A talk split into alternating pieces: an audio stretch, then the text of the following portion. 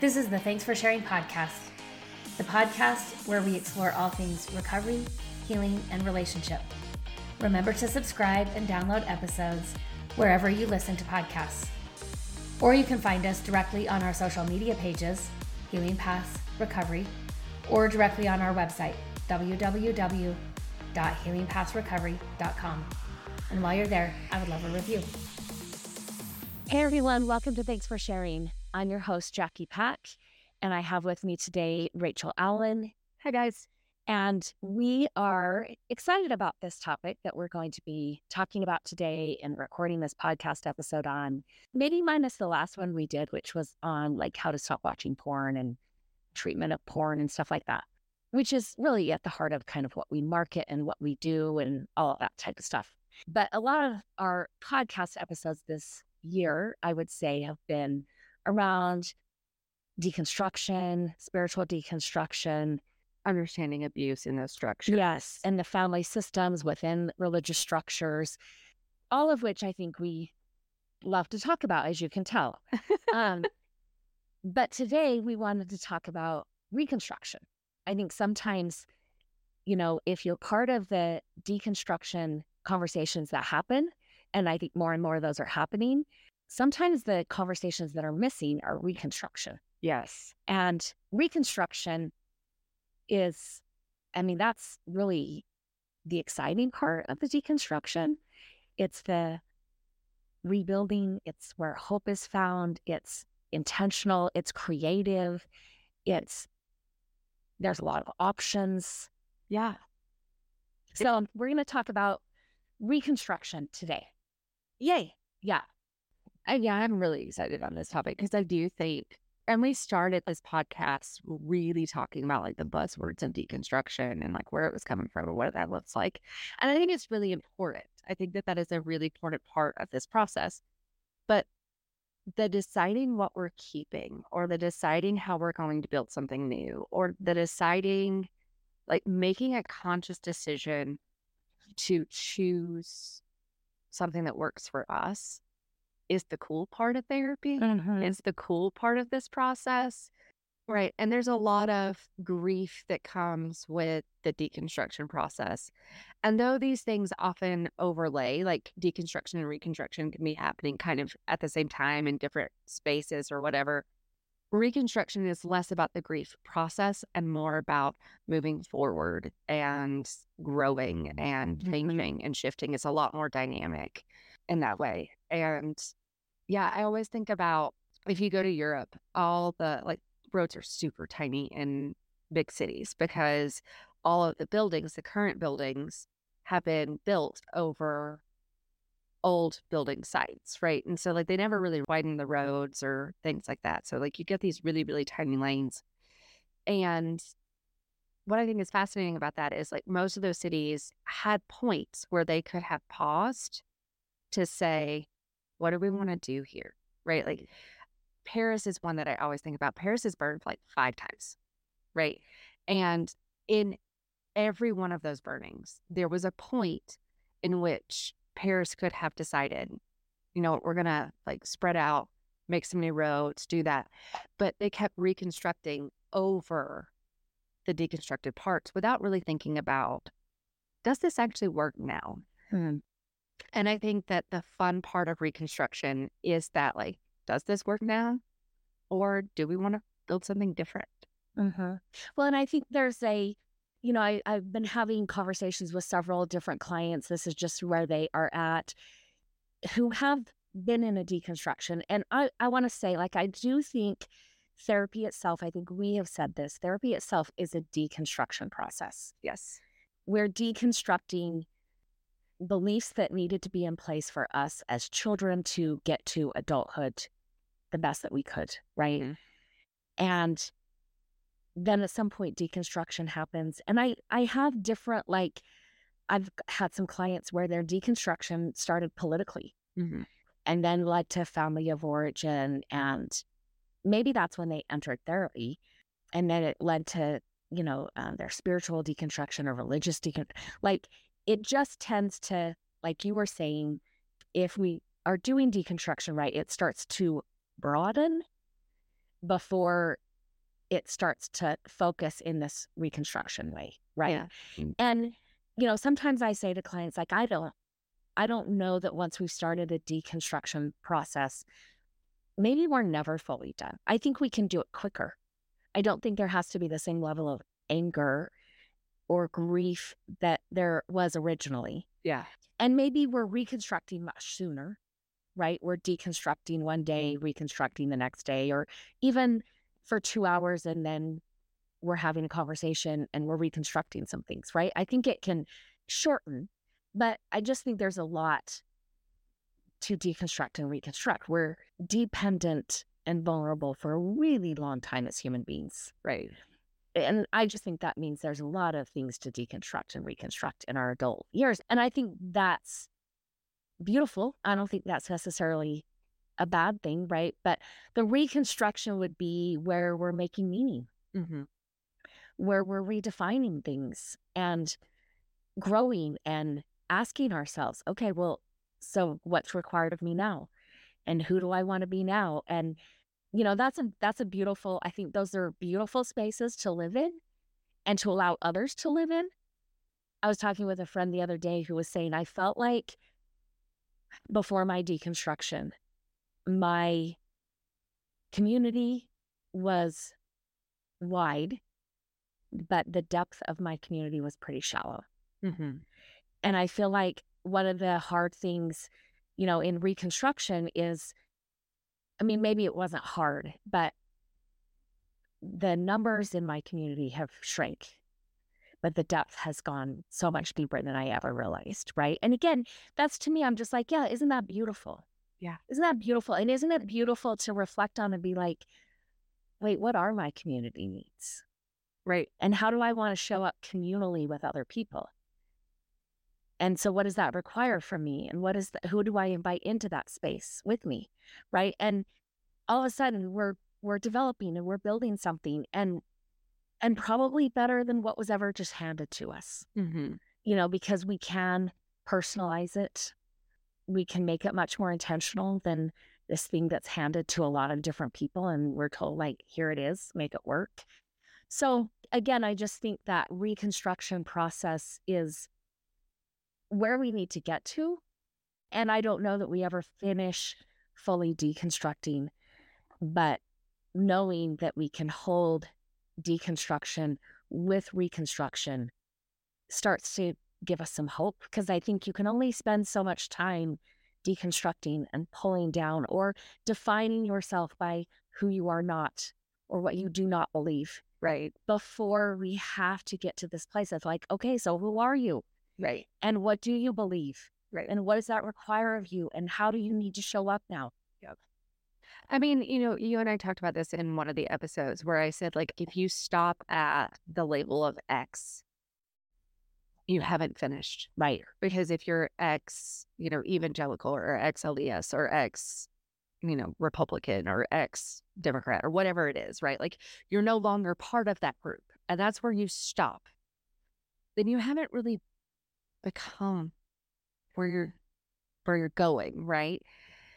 And I do think that there's this level of reconstruction that is just like, when you were talking, I was thinking about, I haven't, right, like my kid just turned 6, and so we're in that like Lego and Play-Doh and, you know, phase of life. And for her birthday, she got a Lego set that is created to make like 3 different things, and so you tear it apart and you use the different parts to make other things, and it's like a dragon and a fish. I can't remember what the other one is, but as you were talking, I was thinking about that, like, as we are deconstructing, right, like, we're also looking at what we want to keep and what we want to get rid of, and like what can be useful in the next thing. And it is kind of a digging thing, right? It is, there is a lot of growing that happens in reconstruction that I think that we just have to lean into as humans.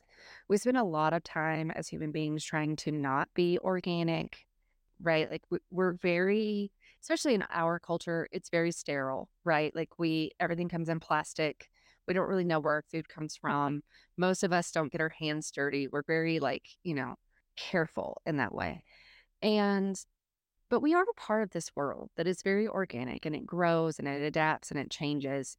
And I think that mentally and spiritually, we are that way too, right? Like when we experience stuff, we grow and adapt to that, and we can shift into something that's really cool and really has a lot of meaning and has a lot of like, this is intentional. Like I'm intentionally moving into this space. I'm intentionally doing this thing in my life that I would have never done before.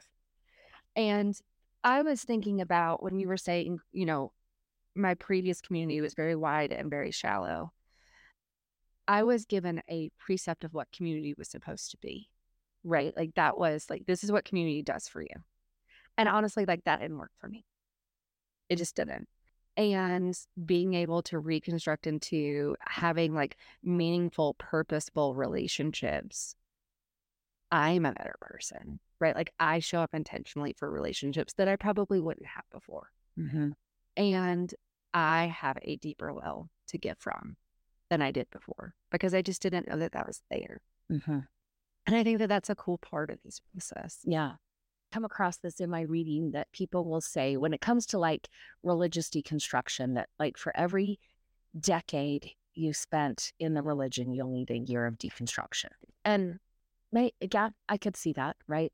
Yeah, that feels about right. and maybe just in deconstruction before you're able to start really, I would say maybe like appreciating reconstruction. Because I just think there's a part of deconstruction that is painful and hard, and there's a lot of loss associated with it. And that just takes some time and space in your life before you're even ready to start reconstructing, right?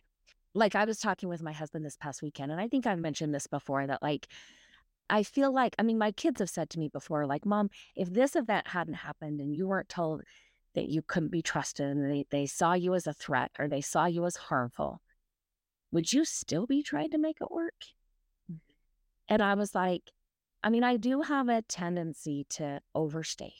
I would like to think that at some point I could have walked away, right? But it was an abrupt, like, hey, by the way, we see you as harmful. You're not part of this community, or we don't trust you in our community. And that was traumatizing to me, right? Mm-hmm. But I was talking with my husband just this past weekend, and I was saying, like, I'm actually in a place where I can look back. And while that was not my intention, I honestly thought I knew where this line was of being in and being out. And I always thought I was clearly on the right side of that, or the side that would make people comfortable, right? I honestly believe that. And I was trying to be intentional about it. Like there were maybe a few times I got close to that line. But in my mind, when I would articulate or verbalize things, I was always clearly on the right side of things. Now, what I realized is I alone didn't get to define where that line was. Mm-hmm. And where I put that line was not where they were putting that line. And so I'm like, I can actually look back and be like, I can see it. I can see that I was a threat. I can see that I was harmful. Was nowhere near what I intended or mm-hmm. what I was trying to do. But I'm like, it's less painful for me now. So there's some space there where I can be like, I see it. Yeah. I get it. I'll even accept part of that, right? Yeah. That like, I honestly thought that where I defined that line was where everybody would define that line. And I can see I was wrong. Right. I can own that I was wrong. And so if I'm clearly on the other side, okay, right? And not have that angst and pain associated with that and still be like, yeah, that wasn't who I thought I was shot. Like it was never my intent to be threatening and harmful. Right. But yeah, I can see if their line was 30 feet back, yeah, okay, yep, yes.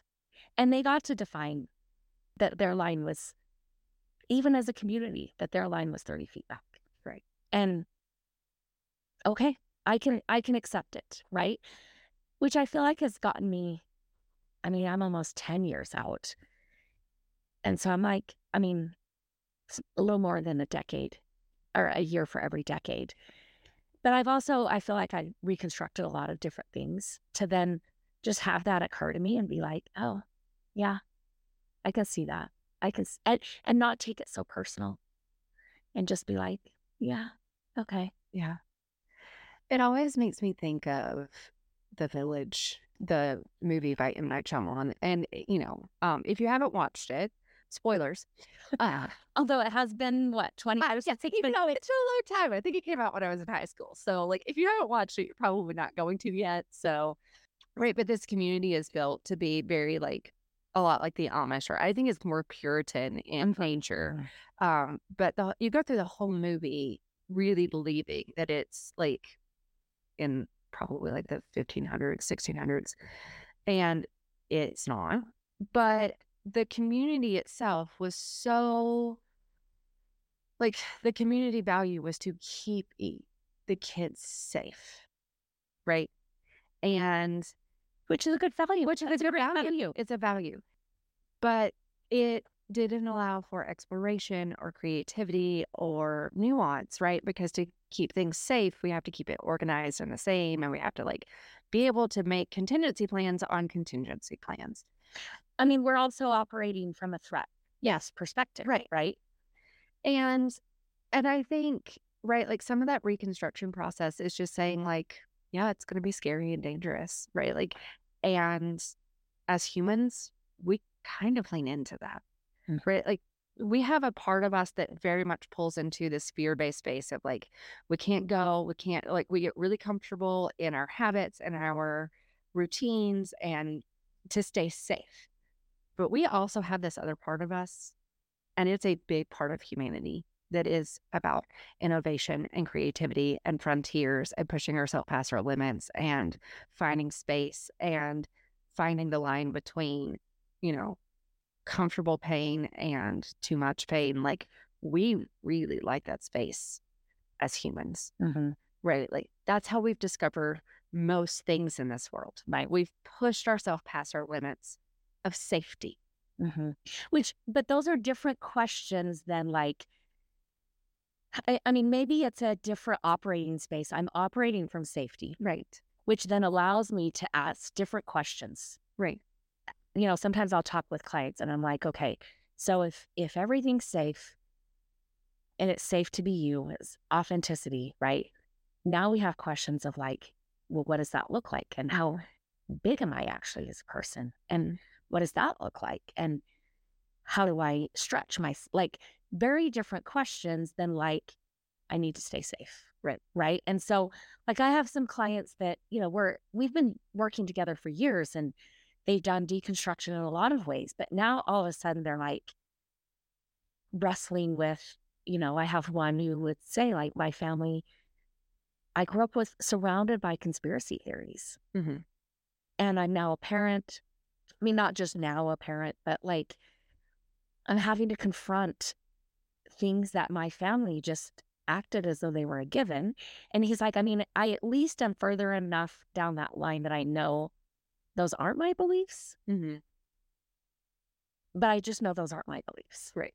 I haven't really reconstructed what my beliefs are, right? And so we're having to reconstruct beliefs around SSRIs and medication to help our mental health.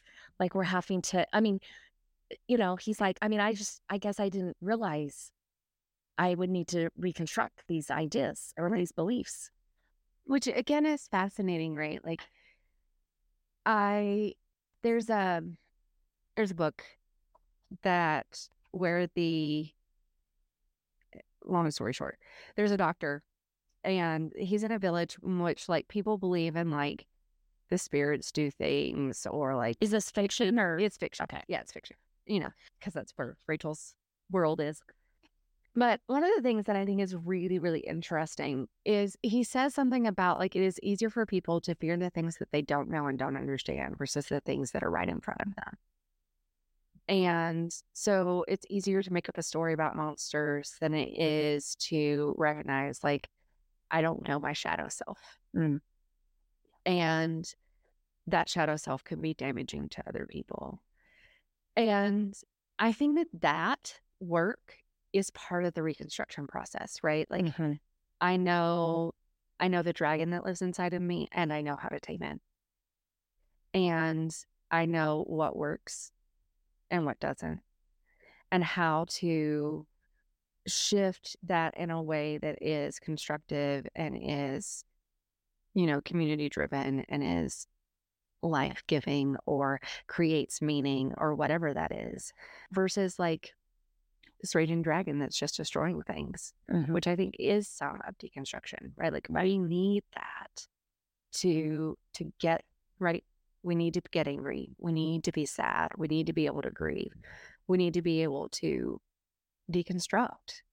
And we have to create space for something else to grow. Mm-hmm.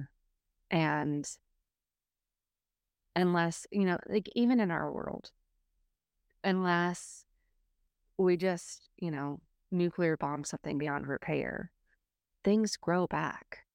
Things show up in new ways and in new places. And it's always interesting to see what does come in, right? Like if you watch a fire, like forest fires are kind of big out in the West, and have been for, you know, most of the time that I've lived here.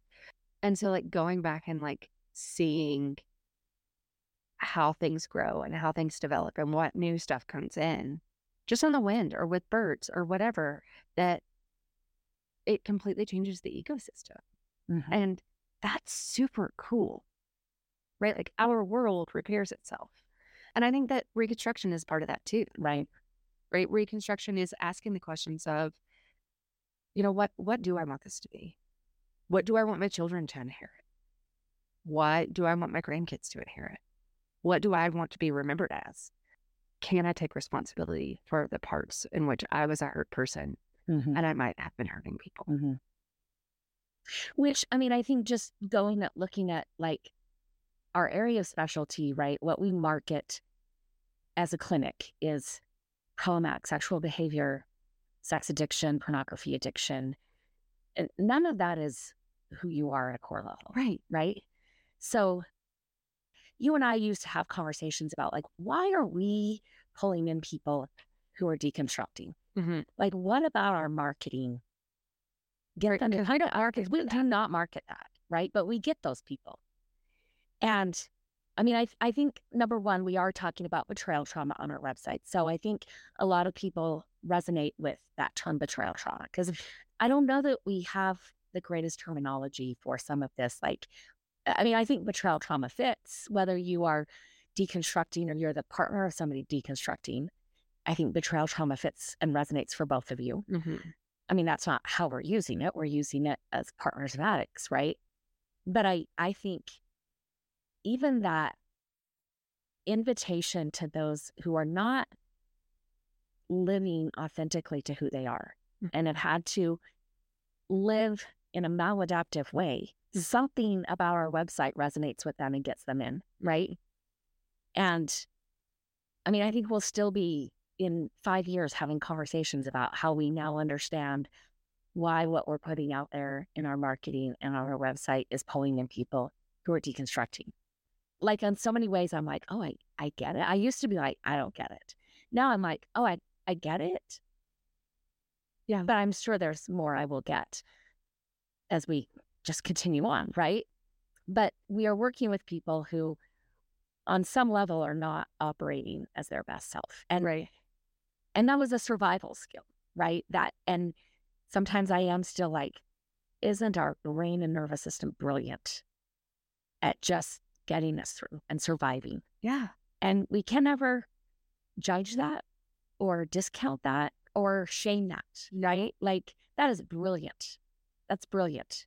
And this is not who you are meant to be. And so what do we have to do there, right? What has to be explored and what has to be discovered, right?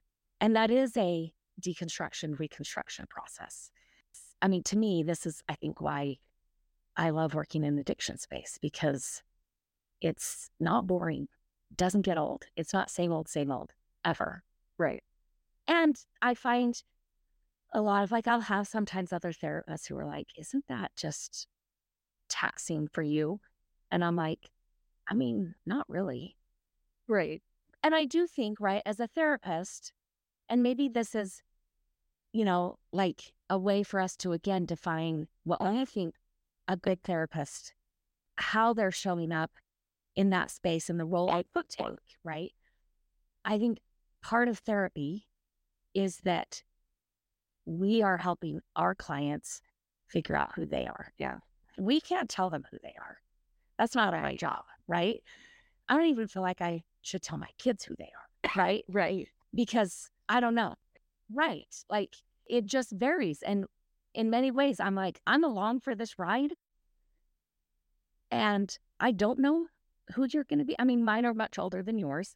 So I'm seeing more of that self start to take space and manifest itself, right? Which is exciting. Right. But I think also knowing as a parent, like, I don't know. And it, I mean, I struggled giving them a name, because I'm like, so just me and my husband get to say, this is the name. Right. And everybody's, look, we said, this is the name. And everybody's going along with this. Everybody is now calling them this. And like, what did the two of us know? Nothing, right? We just picked this name. So yeah, to me, I'm like, you know, at one age, I think it was in the second grade, my one daughter was like, I want to be called this. And I was like, okay. And her school teacher was like, oh no, you can't, like, your mom and dad would feel so bad. Like, they picked this name just for you as a baby. And, you know, she had me in to talk about it. And I'm like, I don't care. I mean, if she doesn't like the name we gave her, I don't care. I mean, she's also in the second grade. And it was, I can't remember exactly what name she picked, but it was kind of more similar to very popular names of a lot of the kids in her class. And I'm like, I mean, as long as she puts her name on the paper, do you care? Like, I don't care.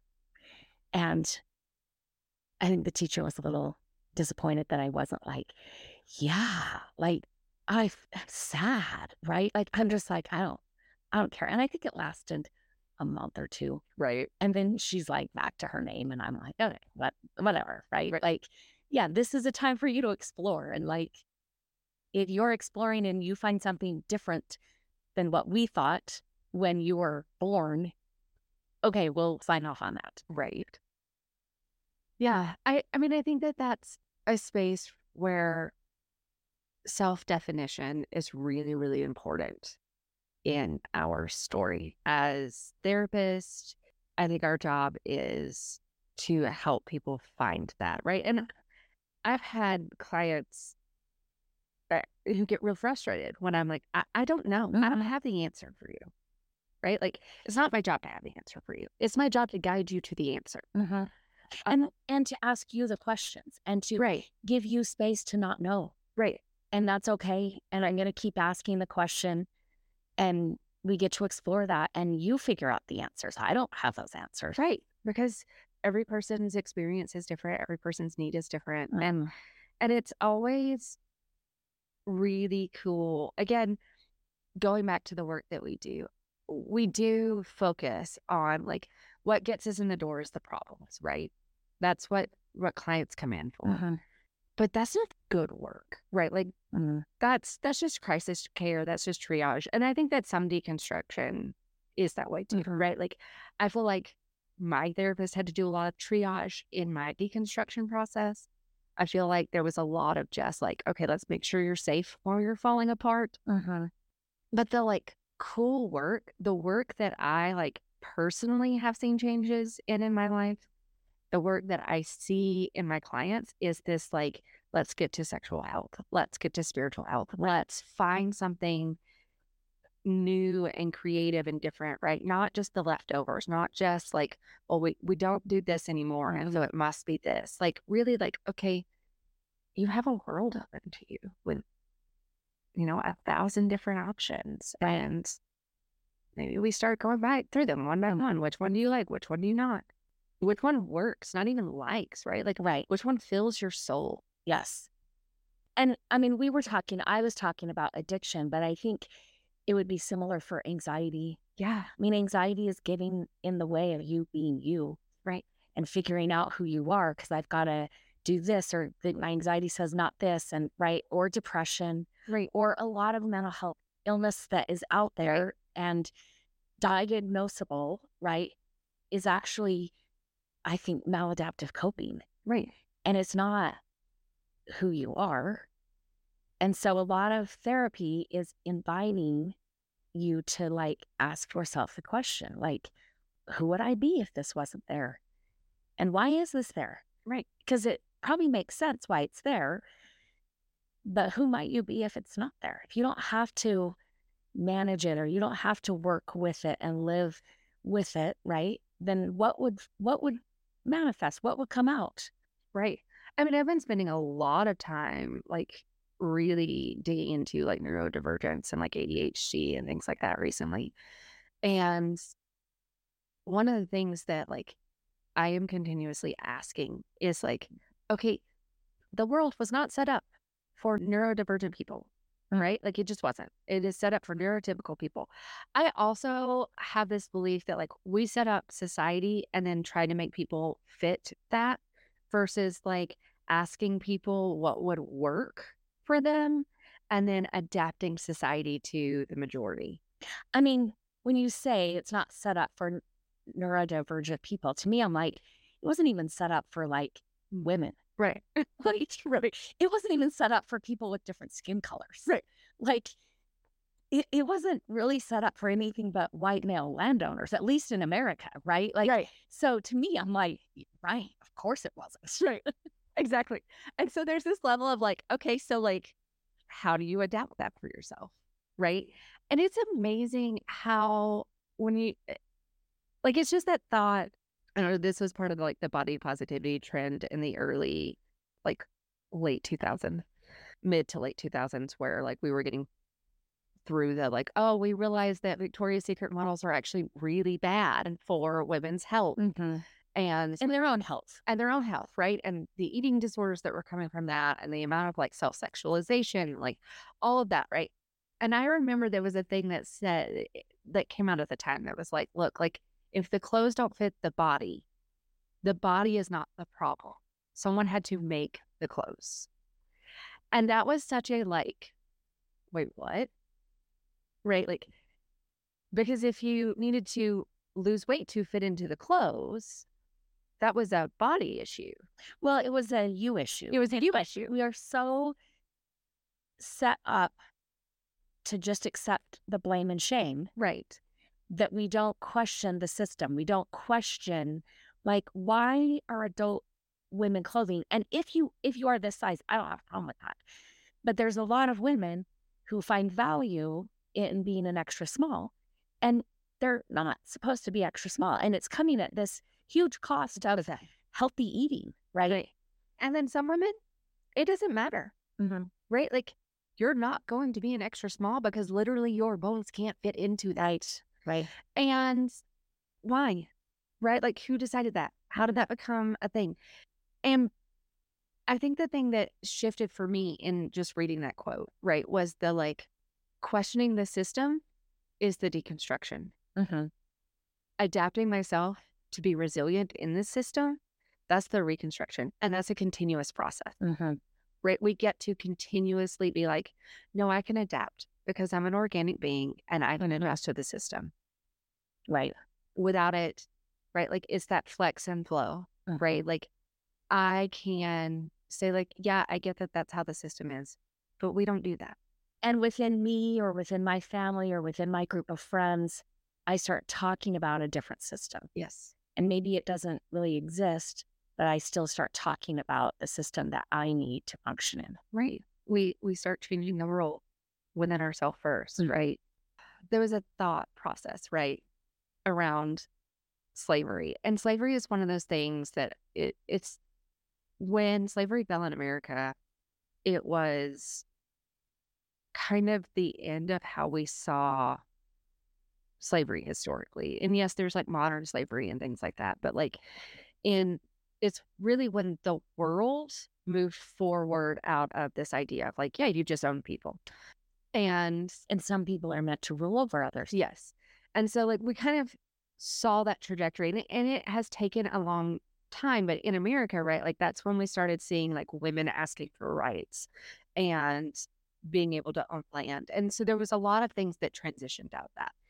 And, but one of the things that I thought that was fascinating, and I want to say that it was a British ambassador that said it, was that because Britain had gotten rid of slavery before we had, and that's why they allied with the United States over the Confederate States, because actually they would have benefited from allying with the Confederate States more, but they chose to ally based on a moral issue, which again, I think is fascinating. But this ambassador said, when Britain chose to annihilate slavery, it did not choose it because it was financially feasible. It chose it because enough people started to believe that a world could be different. And that is fascinating to me. Mm-hmm. That if you start changing the narrative around what has been to what could be, and enough people do that, you change the world, right? And that is why I'm doing this, mm-hmm. right? Like, right. That is just exciting mm-hmm. to me. Well, and I have said to clients before when they're, I've said this to friends and family members, right? Like when they start like a spiritual or religious deconstruction, I'm like, look, I think you can deconstruct and it takes you completely out of any organized religion. Mm-hmm. And I think there's honor in being outside of any organized religion. You can deconstruct and it takes you into a different organized religion. Right. And there is honor in being there. Right. You can deconstruct and stay in the religion of your childhood. And I think there is honor in doing, like, I do think if you deconstruct and are out of religion or still in religion, there is benefit to be had and there are gains to make, right? Because I just think people who have deconstructed and then are more intentional in their reconstruction serve better in the spaces that they show up in, right? Right. And so, like, I don't know where you're actually going to reconstruct into. And it's not, I mean, it'll be my business because I'm your mental health therapist, right?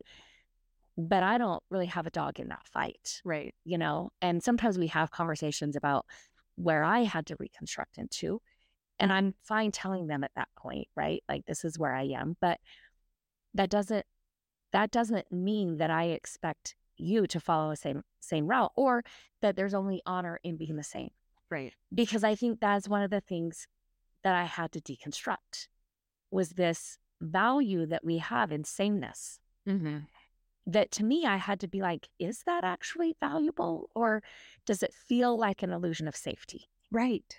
That everybody thinks the way I do, or, and I just was like, actually, maybe I don't actually value sameness, right? And as I started showing up with people who were not the same as me, whether that's a different skin color, a different sexual orientation, a different gender, and being able to show up and be like, okay, I don't know who you are mm-hmm. and you don't know who I am, but let's figure that out. Yeah. I just had such beautiful moments with people, right? That I was like, yeah, I don't think there's as much beauty in sameness as I was led to believe. And I think the beauty comes in, I think actual connection comes when we are different. Yeah. And, you know, and by me, we're both female and white and heterosexual, but that doesn't still equal sameness. Right. Right. And when I have to show up and be vulnerable and say some things, and then you get to do the same thing, and I hold just as much space and honor for that, then now we have connection. Right. Because there's freedom there too, right? And I think currently in the United States, there's a lot of rhetoric around freedom, and I still think we're missing the point. Mm-hmm. I mean, also there's a level in which like the term freedom is getting used, and I'm not sure that everyone who's using it knows what it means. Right. I had this conversation about book banning yesterday, and I was just like, no, like, I'm sorry. Like, I draw a hard line at censoring the written word. Like, that's a hard line for Rachel. But I do think that there's a level of this, right? Like when you're talking about sameness, when you're talking, one of the things that was fascinating to me, and it was a unknown side effect, I think, of my deconstruction process, was how many people I thought were the same as me. Mm-hmm. And when I started being really vulnerable about the ways that I was struggling and the ways that I was different, or even like in the reconstruction process, like owning that space of like, yeah, I'm not there anymore. This is where I'm at now. I found that even within the people that I thought were the same, there was a lot of things that they were just scared to put on the table. Mm-hmm. Right? Like they just didn't know that they could put it on the table. Mm-hmm. And that has been beautiful to me, to see how my story of being able to be more vulnerable and be more open and speak from a place of like, I know who I am now, and I'm not constantly like hustling to try to get approval from people that don't know me, mm-hmm. gives me a lot more space to be safe for other people to be like, hey, I see this. Hey, I know this. Hey, there's this thing that happens with me and I have a question for you, right? Like, and that's just like, that is just great. Mm-hmm. Deep community. It requires us to show up different. Yeah. When we're operating on, I'm assuming this person's different than mine. Right. And still valuable. Maybe we are equal in value, but probably different. Mm-hmm. I'm just going to approach you different. I mean, whether you're somebody checking out my groceries or not, like, I'm still, that interaction is going to be different than if I assume you're the same as me. Right. Or like, because I think sometimes, at least in the religion I deconstructed from, I do think, and again, I think there's people who reconstruct and stay in this religion and that is not their attitude. And this is where I think they benefit the whole community right. by staying, which is there's a one-upness. Yeah. And for them being in those communities when they have deconstructed that and they're like, no, this does not make us one up on everybody else who is not this, right? No, that's not what this is about. It changes how you show up in other places. It does. And you know, it's when you were saying like you can reconstruct in these different ways, right? You can reconstruct outside of the religion into another religion in the same religion. Mm-hmm. I have people in my life that have done all three. And the reality is, and really the book Falling Upward that we pull a lot of the deconstruction, reconstruction process from, right? Richard Rohr reconstructed back into Catholicism, yeah. And which I think is beautiful. Like the right. way that like hence Catholicism is served because he did that, right? Like I'm not from a Catholic background, but I believe that all of Catholicism is benefited from him reconstructing into Catholicism. Right. I mean, I know a couple of people personally that like I went through their deconstruction with them and they reconstruct and like we went through deconstruction together on different levels. Right. And they would they reconstructed back into the faith that we came from. And I did not. And we have so much more respect for each other and our spaces because we understand what it took to get to where we are now. Yeah. Right? And like, I respect, I think, is the correct word for that. Like, I have a lot of respect for what that is and what it looks like. And, you know, I think we do get the right to own the narrative and how we live our faith, how we live our mental health, how we live our recovery in so many places. Mm-hmm. And I think that's why I like authors like Brené Brown, who talks about braving the wilderness and living in kind of in this messy middle where like the world asks you to define yourself in extremes and you get to reconstruct into like, well, no, actually it's more nuanced than that, right? Like it is. I tend to be someone who believes in gun control. And I was raised on a farm and had guns and my family hunts, right? And so, like, I understand that there are lines there and that those lines have to be carefully treaded. And I can hold both values because I know who I am as a person. Well, and I think it goes back to what you were saying kind of towards the beginning, that I think it's easier to operate in black and white thinking. Yeah. Not healthier. And I think that's not where human beings are at our best, when we're just out in the extremes of all or nothing, black and white thinking, right? I don't think that's where human beings are actually thriving, but I think it's easier and it might make us feel safe on some level. I think we should question how safe that actually feels. Mm-hmm. But I think we actually do much better in the messy middle. Mm-hmm. And we allow other people to do better, or we expect better from others in the messy middle. Yeah. Because it is overriding maybe our need to just solve confirmation bias by choosing all or nothing, right? And instead we stay in this space. And sometimes I'll say, like, look, sometimes our brain and nervous system operate on it. Like, when I get in the car to go home from work, I don't have to think. I'm not concentrating on the exit to take. I'm not like, okay, remember, this is where you turn left, or this is where you turn right. Like, that's not a really conscious effort for me to then show up in my garage, right? And I mean, sometimes so that, like, if I'm like, I intend to stop and pick this up at the grocery store, and the next thing you know, I'm getting out of my car and I'm like, oh man, I totally forgot because I altered my route and my brain hadn't accounted for that, or it forgot, right? Because I can think of a lot of things and feel a lot of different things in my commute.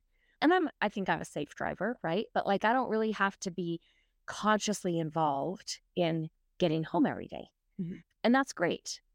But I do think when it comes to human beings, our brain and our nervous system should not overly simplify it and be like, I got it. You don't have to really think. You don't really have to concentrate. You don't really have to be intentional. That should not happen when I'm showing up with this client. It shouldn't happen when I'm showing up with this person. It shouldn't happen when I'm showing up with this child of mine, right? Mm-hmm. Like, it's saving me energy so I don't have to think about my commute, so that I can show up here and be like, I don't know, that sounds really hard. Let me think about it, or thank you for sharing. Like, you know, like, because there I do have to hold more space, and it requires more energy of me, and it should. Right. Well, and even in that analogy, right? Like, when you were learning how to drive a car, it took longer. Yeah. Yeah. Right. And you had to be more intentional, and you had to, right. And I think that that's the space of, like, we can get into a rhythm and kind of understand it. And it's still, if I'm on a road I don't know, I'm paying a lot more attention. Right. If the weather's bad, I'm paying a lot more attention. Or a couple weekends ago, my husband and I were going to Costco, right? And we're getting on some roads to get on the interstate to get to Costco. Actually, we don't take the interstate to get to Costco, now that I think about it. But outside, like, once we get outside of kind of the roads, the main roads outside of our neighborhood, none of the stoplights were working, right? And so, but my husband was driving, and he's like, oh my gosh, look at how many people are not even aware that there's no light. Like, it's just no color, and they're just going through. I mean, it should be treated as a four-way stop, right? And I said, the other thing is, it's like, I would expect this, like, if it was my kid, or like my 20-year-old, she'd probably call me and be like, Mom, remind me what to do, right? And I'd be like, yeah, treat it like a four-way stop. Okay. But these are people our age. Like, they've been driving a long time, and they're just like going straight through, and like, they don't know if they have a red light or a green light, or if it's yellow. They're just going right on through, and we're all having to be very cautious, right? But these are not, the bulk of these drivers are not new drivers or young drivers. These are decades old drivers, right? And they're not even aware. Yeah, I'm like, they're not even aware that, like, hey, drive differently right now in this moment, right? And I'm like, I don't know exactly what that means or what that says, but it's a little scary to me right now. Right. Well, and I do, right? Like, I do think that there are things where we get into a routine with our families, right? Like, this is how we do morning, mm-hmm. because we have to get out of the house and get you to school, and I have to get to work, and, you know, whatever. But we are also in the stage of, like, our child is melting down, just mm-hmm. like, right, she's just past the point of, like, she doesn't need our help as much, but she still wants our help, and, you know, like, right? And so I have to slow that down. And I have to explain to her, like, this is why you are putting on your shoes, because you have to do it. Like, you have to get effective and efficient at putting on your shoes. I mean, you're also having to, I mean, she's six. Yeah, she just turned six. It's also this, like, while she's capable of putting on shoes now, you start to parent this, like, yeah, sometimes we don't feel like it. Yeah. And I can be patient with you, and I can help you, and I can be regulated myself and not lose it on you. But, like, there's this other part of parenting that is like, now you have the skill set, but emotionally sometimes we don't feel like doing it. Yes. And that is just as valid. Yes. Having no skill set, right? And so how do we show up here, and how do we teach, and how do we make space for, yeah. Right. I mean, like, and that was our whole day yesterday, was around, you know, cleaning her room, right? We had a ton of stuff planned because it was her birthday weekend. And so we were like, you get to do all these things, but room has to be clean, right? It took her 4 hours to do a 20-minute task because she just didn't want to do it. Right. And then we had to nix some things, right? And that, right, this is the learning curve. And I think that like, my child is constructing into adulthood. So different than reconstructing. But, like, which is a very long process. It's a six, right? Right. And sometimes as adults, we have to question that. Mm-hmm. We have to question, like, is this worth it? Is this what I want it to be? Is this, you know, does this work for my family? Right. Mm-hmm. And some days as a parent, you're like, okay, actually, we know we're taking a day off. Like, right. Like, because that happens too. And we get to do that as adults, and right, our kids should get to do that. And so some days it's like, okay, that's the learning curve. Right. Still okay if we just say, okay. And again, right. Like, yeah, we're having to find that balance. And like, we bag that today. We bag it too many days. We now created a habit of bagging. Yeah. Right. And more work to do. Right. And so, like, or kind of the point of all of that is, like, when we start reconstructing, we are very intentional. Mm-hmm. And some days we're overwhelmed. Mm-hmm. And, right, like, I have days where I can feel myself moving into my old default settings. I can feel myself moving into, like, my old way of thinking, or my old, like, whatever that is. And I have to, like, consciously be like, right, but I don't actually believe that anymore. Mm-hmm. And sometimes I have to do, like, a mini grief process of, like, I did believe this, and this is what it did in my life. And this, right, like, and I have to kind of get to the mini grief of acceptance of, like, and this is where I'm at now. Mm-hmm. And this is what I'm doing now. And I love that. Mm-hmm. And I'm okay with that. And, right, there's a balance there. Right. Because we can easily go back into deconstructing something that we've already deconstructed, mm-hmm, when really sometimes it's just the grief of, like, yo, that's gone. Mm-hmm. And we are building something new, mm-hmm, but that is gone. Mm-hmm. Or connecting with, there's a reason it's gone. Yeah. There's a reason I don't believe that anymore. Right. And so in this moment, with what I know today, how do I show up in this situation? Right. There's a lot of grace, mm-hmm, I think, that comes in the reconstructing process, mm-hmm, and learning how to have that for ourselves and have that for others. Yes. Yeah. Which is the messy middle. Yeah. I don't know that we ever graduate from the messy middle, but I think we start to see how much beauty there is in the messy middle. Mm-hmm. I also think this was something that you and I talked about earlier, and I think it's really important to understand what this is. In deconstruction, we don't have a lot of capacity for other people's thoughts and feelings, mm-hmm, and nuances, right? Like, you kind of shared your story in the beginning of, like, you can see that you had crossed that line and that you had hurt some people unintentionally. Mm-hmm. When we are deconstructing, when we are in that place, it is a place of grief. It is a place of crisis. We don't have a lot of capacity for other people's emotions or other people's faces. And I think some people do that more than others, right? Like, but reconstruction is a place where we get to grow that capacity and recognize, like, this is what I am accountable for. This was my impact. Mm-hmm. This is my impact. And can I repair that? Mm-hmm. Because when we're deconstructing, there's a lot of crisis that happen. Mm-hmm. And I think in reconstruction, there is a lot of repair. Mm-hmm. Right? We're talking about a lot of repair. Mm-hmm. And we get to choose whether or not we want to repair relationships or not. Right. I mean, I'm not calling any of them up and having that conversation. Right. Right? And we did, I mean, when we moved like 40 minutes south of where we lived. Right. And so the feeling of like going to Target or going to Costco and being like, I'm not going to know one person in this store.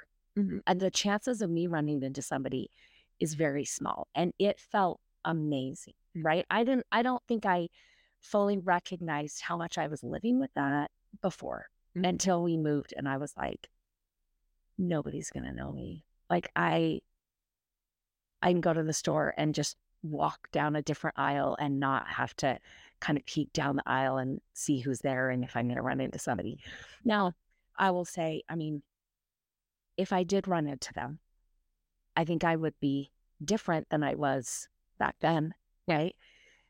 And I wouldn't be peeking down an aisle, and I wouldn't feel a need to shrink or to make myself small because they're probably judging me or have heard things about me or whatever. Right. Mm-hmm. I wouldn't show up with that energy anymore. Right. Which is progress to me. Like if I did happen to see them someplace, right, I would be fine. I'd be okay. And we may not even need to talk about it, right? But I could acknowledge them. If they want to acknowledge me, that's fine. Right. And I think that, right, like that idea of getting to choose, mm-hmm. is a huge part of reconstruction. Yeah. Like it's just like you get to choose. Mm-hmm. And let's talk about, because like sometimes with the people we work with, you know, I was talking with a couple just last week in their session, and we were talking about how like his deconstruction was much more intentional, and he chose, you know, and the analogy they used is he chose to jump off the cliff. And because she was his partner and she was tied to him, she went over the cliff, and she didn't choose it, and she didn't really see it coming, and she just all of a sudden was over the cliff, right? And she's having to deconstruct stuff because he is. And, you know, like that's a different, I mean, his deconstruction was still traumatizing to him. Hers was traumatizing in a whole different way, right? And they're now at a place where they can start to have those conversations, and they can both see how, and he's able to see how, yeah, that impacted you. And I mean, it is what it is, right? But he can hold space for how that felt to her, mm-hmm. and the pain that caused her, and not go into shame or blame, right? And just have the conversation, right? Which is huge, right? Like that's when you realize like how deconstruction can affect your partner, and does affect your partner. Not can, does. It does affect your partner. And being able to have those new, like those very healing conversations, right? Like we do this a lot with like the Gottman work of like, if there's been a big betrayal, we do a lot like repair, when we're on building trust and building repair. And that is part of this process. And most of that is hearing, yes, and listening and reflecting and making space for, and allowing them to own their own story, mm-hmm. right? I think that that's one of the things, like, our experiences can be very different of the same event. Yes. Even in a partnership, and allowing them to own their experiences and talk about that, and not getting defensive and not like feeling like it invalidates your story, I think is part of that reconstruction process that is so beautiful. Mm-hmm. Yeah. So let's maybe shift into and talk about some things that we need to deconstruct and we're going to need to reconstruct. Like just some generic, like whether it's under spiritual deconstruction or not, right? Like what are areas where you see clients needing to deconstruct and reconstruct? I usually start with like, what are the rules, right? Like what are the rules in which we are living life? Because we are all living life on a set of rules. Uh-huh. And even if it's more rebellious. Yeah. Even, right. Like even if the rule is, you know, I just hate authority, and so I balk at any authority that comes at me. Well, that's a rule. I don't know if it's a very functional rule, but it's a rule, right? And so, like, that's usually where I start, is the rules and the roles that we play, right? Like, who are we to other people, and how much of that is required of us, and how much of that is volunteer, and which feels pretty basic, right? Like, you can do that and not go super deep. It's not my experience, but you can. Uh-huh. And I may break that up and do, like, what are the rules around sex? What are the rules around faith? What are the rules around work? And what are the rules around, you know, your role in your family or whatever that is? And kind of like slice it thinner as we go.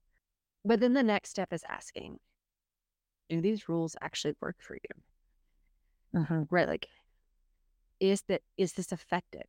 Is this worth your time and your emotional commitment? Mm-hmm. And, like, if not, mm-hmm. then, like, okay, what do the rules need to be? Or is it as effective as it needs to be? Yeah, right. Right, because, like, I mean, people maybe could say, yeah, it's working fine. Right. But I'm like, yeah, that's not really, I guess this is effective for me. I often use the analogy of, like, speed limits are great, right? They keep us kind of on track. They make sure that we're not driving too fast on unsafe roads, blah, blah, blah. We don't really actually get to pick mm-hmm. the speed limit. Like, that's a socially designated rule. Mm-hmm. And in the West, speeds tend to be higher than in the East. Right. Right. Even on similar types of roads, we have higher speed limits. Right. And really, some of it is just arbitrary. Mm-hmm. Right. Like, right. Legitimately just arbitrary. Mm-hmm. And also, my driver's ed teacher said, and, like, maybe he in no way intended to shape a driving habit for life for me, but I do recall him saying, I mean, if you're driving 5 or 6 miles over the speed limit, the posted speed limit, you're probably not ever going to get a ticket for that. And that has become a rule of thumb for me. I drive 5 to 6 miles over the speed limit. And, like, I was thinking, like, I was saying this the other day, right? Because we were having a conversation in the car, and I said, well, if you're driving, you know, 5 or 6 miles over, you're probably not going to get a speed ticket. And my one daughter was like, who told you that? And I was like, oh, my driver's ed teacher when I was 16. And she was kind of like, did he have the authority to tell you that? And I was like, I have no idea. He was actually a football coach. So maybe not, right? Probably not. But I have lived by that. And maybe I should question if I should be living by that casual mention. Right. The rules in my family are speed limits don't matter. Right. Like, my family of origin, they do not care about the posted speed, because it's about how safe you're driving. Mm-hmm. And you can drive safe and fast, but you can drive unsafe at the speed limit. And that is their, like, rule now. My mom is also a nurse who worked in the ER for years. So all the police know her. She's never gotten a ticket. It's a whole thing. But that is some of that, right? Like, here's the posted rule. And I've only ever gotten one speeding ticket, and I was definitely over 6 miles. So I'll just throw that out there. Okay. No reason at all, but yes. Okay. Right. And so, like, we have rules that are given to us, and some of them are laws, like speed limits, right? Like, they may not work for us, but if you break them, you can absolutely get fined for that, right? Like, there are big consequences mm-hmm. to if they are in law, in society, and you break them, then there are major consequences. Mm-hmm. And then there are rules that are more like guidelines. Like, someone gave them, or traditions, right? Like, someone gave them to you. You don't really understand why we do this or how. Like, I don't know why we have oyster forks. They're not any more useful than regular forks in getting oysters out, but, like, we have them. There's a rule that you're supposed to use them if there were oysters. I don't understand this, right? That's a guideline. That's a tradition. Doesn't actually matter. You don't actually have to own oyster forks. I couldn't even tell you what an oyster fork looks like. My rule of thumb is I don't eat anything that comes from water. Yeah. Fresh or sea. Like, I just don't eat things that come from water. And so there is a level of this, right? Like, where then we have to, like, because a lot of time, and before we start deconstructing, or if we're at that heart of deconstructing where we're starting to do this, we've never questioned which rules are laws and which rules are guidelines. Mm-hmm. They've all been... Well, and there's also rules that should be broken. Yes. Because if we keep this rule, it's actually unhealthy, or it's actually shaping our society in unhealthy ways. Right. And by starting to question it, we can start to advocate for different change that is would be considered progress or growth. Right. And so... Right. Though that's kind of, honestly, that is where I start. Mm-hmm. What are the rules? What are the roles? Why? Mm-hmm. And honestly, you can take that mm-hmm. and keep going mm-hmm. for years. Well, and then from that, we start to arrive at values. Yes. And principles. Right. That actually we're owning for ourselves. They're not given to us with a set of hierarchy. Here's the values, here's their order of importance, right. Or here's principles and here's what's important. We start to define that, right. Or it comes from that thought process, right. Of what are the rules? Why are they the rules?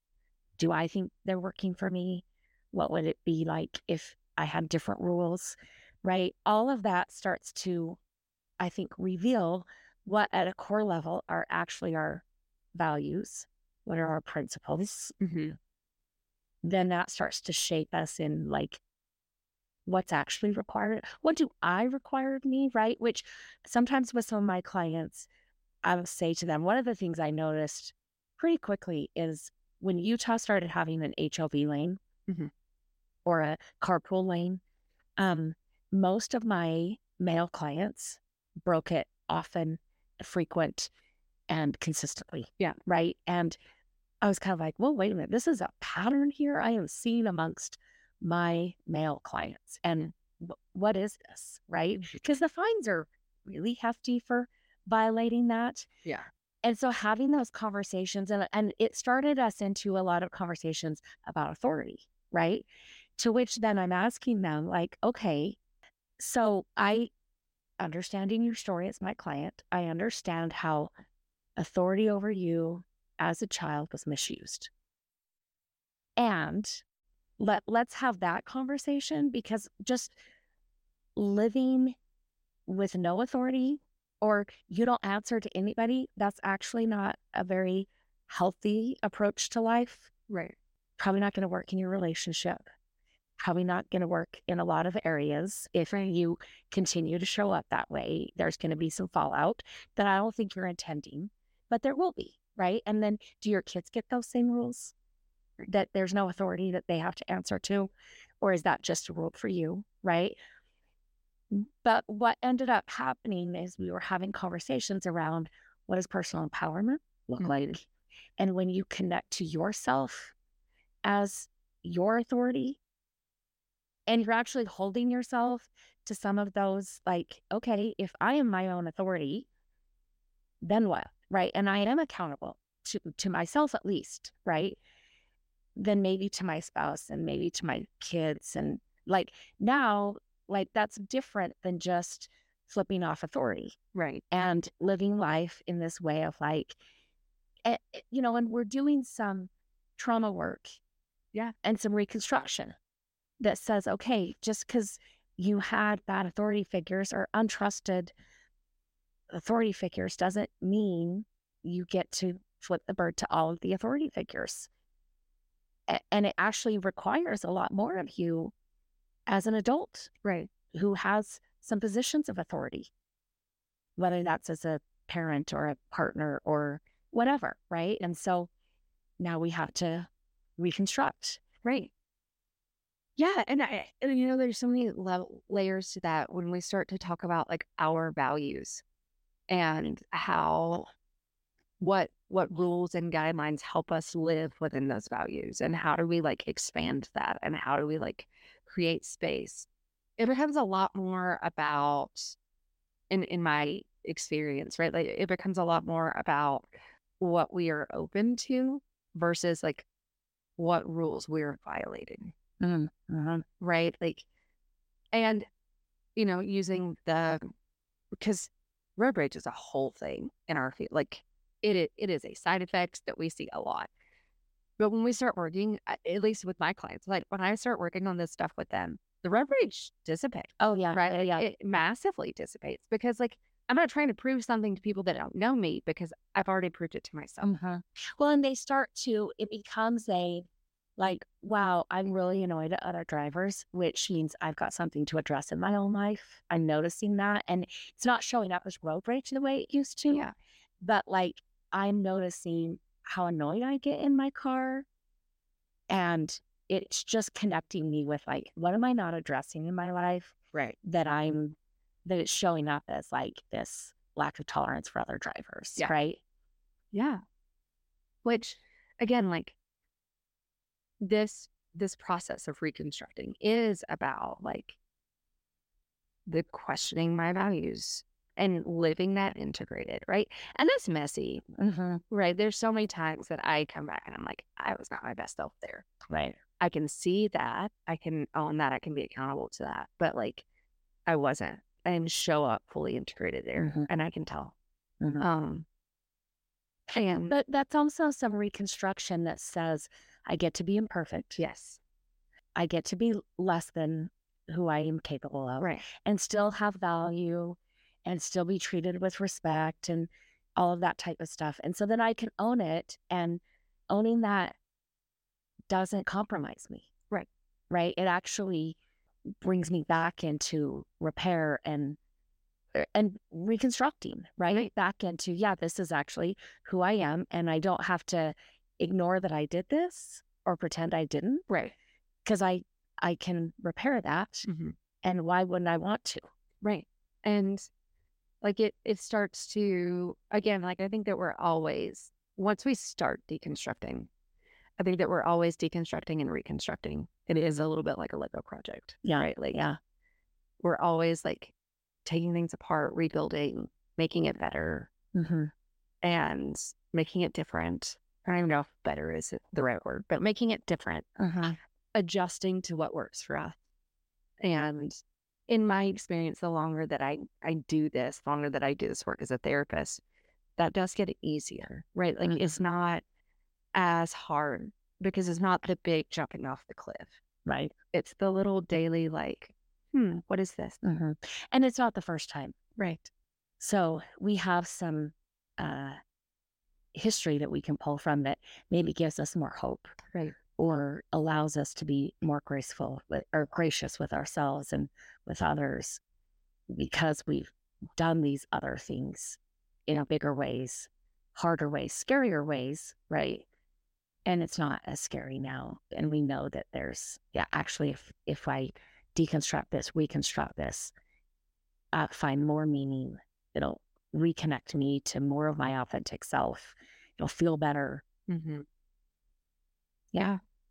I've been thinking during this episode, I did my internship at Family Services of Greater Baton Rouge. I don't even know if it still exists.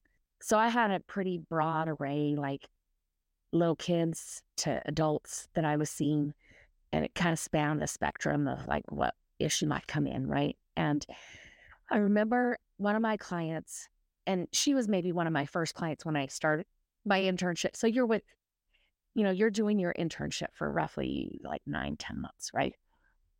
And so I worked with her for, like, 9-10 months. She was a 6-year-old little girl, and her family brought her in. I mean, I was a little out of my scope of what I knew how to handle, but you're also with supervisors who have eyes on this and are walking you through week to week.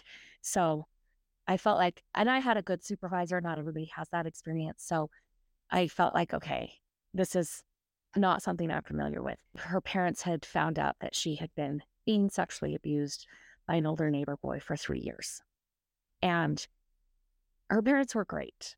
Also, they knew, like, we don't really know what to do, so we're getting her into help, and we're getting help ourselves and want to be told how to best handle this, right? So kind of an ideal setting in less than ideal circumstances. Right. And again, she's 6, right? And my supervisor, who was wiser than me, was like, you're also telling them, like, her work at 6 will come to a close on this. And I don't know when she's going to need more work, maybe at 10. Maybe at 12, maybe at 14, this will be an issue she works on over time, multiple times in her life, right? So just know we're into the long haul process, and I'm going to be here right now. And I may not ever be around for the other time she does this work, and that's okay. And so when I was getting ready to graduate and finish up my internship, we were doing some termination work with her, and she was about ready, right? I mean, I thought she'd kind of done what she needed to at 6. And she came in one day and she was like, "Miss Jackie, did you see the flowers outside blooming?" And I was like, "I did." And she was like, "Did you know?" She's like, "I did too. Don't they look pretty, or don't they smell great," or something like that. And I was like, "Yeah, amazing." And she was like, "Did you know they haven't bloomed since this bad thing started happening to me?" No. I mean, obviously they had, right? And I said, "I didn't know that." And she's like, "Yeah, but they're blooming again." And to me, I'm like, "Oh yeah, you're done." Mm-hmm. We've done what we need to at 6. Mm-hmm. And sometimes when I think of reconstruction, I think of her, mm-hmm. right? And just that simple story of like, "Oh yeah, the world is beautiful. Look at this beauty in the world." I couldn't see it. Right. I couldn't see it for 3 years. Right. In her mind, she didn't think it was happening, right? In reality, it just couldn't happen for her. Like, she was in a dark place, a hard place. And all of a sudden she's like, "Oh, look at these beautiful flowers." That used to happen before, mm-hmm. right? And sometimes I will say that to clients, like, what, you know, I mean, with not all of them, did they have enough of a self before something right. to deconstruct, right? But like those conversations about like, what would your pre-self be happy to know that this self is now learning and reconstructing and building? Mm-hmm. Because I think deconstruction, it's not a real colorful, beautiful place to be. It's a necessary place to be. And I think it's an important place to be. But reconstruction is when we bloom, we can connect to beauty, we can connect to wonder and awe and all of those other things right. that, you know, we deserve to live in. Right. Which, again, our world does naturally. Like, we are meant to deconstruct and reconstruct, right? Like, we have forest fires. We have tornadoes. Right. We have, right? Like, the destruction is devastating. Yeah. And if you give it space, something will grow mm-hmm. and it will be beautiful. Yeah. Sometimes you have to tend it and you have to clean up the devastation. Right. But like, but it's possible. There is beauty that comes from it. Mm-hmm. And that is, I love that story. And I think that is reconstruction. Yeah. That's what we're doing. Right. Right. So at the end of this episode, I want to remind you that your story matters. Remember, there's something meaningful in every chapter. Don't wait to share your story until it's finished. Until next time, Jackie. The Legal Stuff. This podcast is solely for the purpose of information and education and does not constitute therapy, nor should it replace competent professional help. Prayer of the perfectionist. Nobody has time for perfection. We are pursuing progress. Help me to remember the only step I need to focus on is the next right step for me. Help me to remember that life is a journey. Help me be able to separate all that I am learning from all that I have to do. Help me to remember that I am not alone. I can ask for help. Help me to strive for frequent awakenings, not mastering. I am enough. Amen.